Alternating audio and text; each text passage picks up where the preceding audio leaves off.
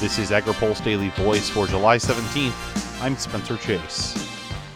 The Department of Agriculture is set to dole out more than $2 billion in disaster assistance by November to producers hit by wildfires and hurricanes in 2017. The program was authorized in the budget deal passed earlier this year. In total, up to $2.36 billion in funding is available to producers struck by the disasters. But that money will be doled out over time, says USDA Undersecretary Bill Northey. We wanted to make sure that everybody had a chance to be able to sign up and that we didn't run out of the payment uh, or support for folks that either because of their circumstances on production or their type of crop or when they could get production records and they signed up towards the end of the program that they wouldn't have dollars. We want to make sure that everybody does have a chance at being able to get some coverage. Producers that apply for assistance will receive 50% of that payment as soon as possible, Northey says. Then, once sign up concludes in November, USDA plans to send out additional payments with remaining program dollars. Northey says he anticipates there's enough money to go around. We think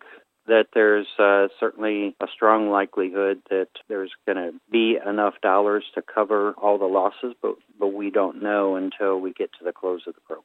Northey says the department is addressing staffing concerns that might arise through program sign-up have some folks that are coming in from some other counties. We have some folks that are temporary employees in counties as well. In the training that we did, we have some folks from counties that were not affected that came and trained and then are going to be able to help in some of these offices as well. Of course, we have a long application period here as well, so we want to be able to give folks plenty of time to be able to get their applications in, but we are going to staff up in some cases as well to be able to help where we have some serious loss losses out there and quite a few producers that would be impacted. Sign up starts this week and runs through November 16th. Reporting for AgriPulse, I'm Spencer Chase.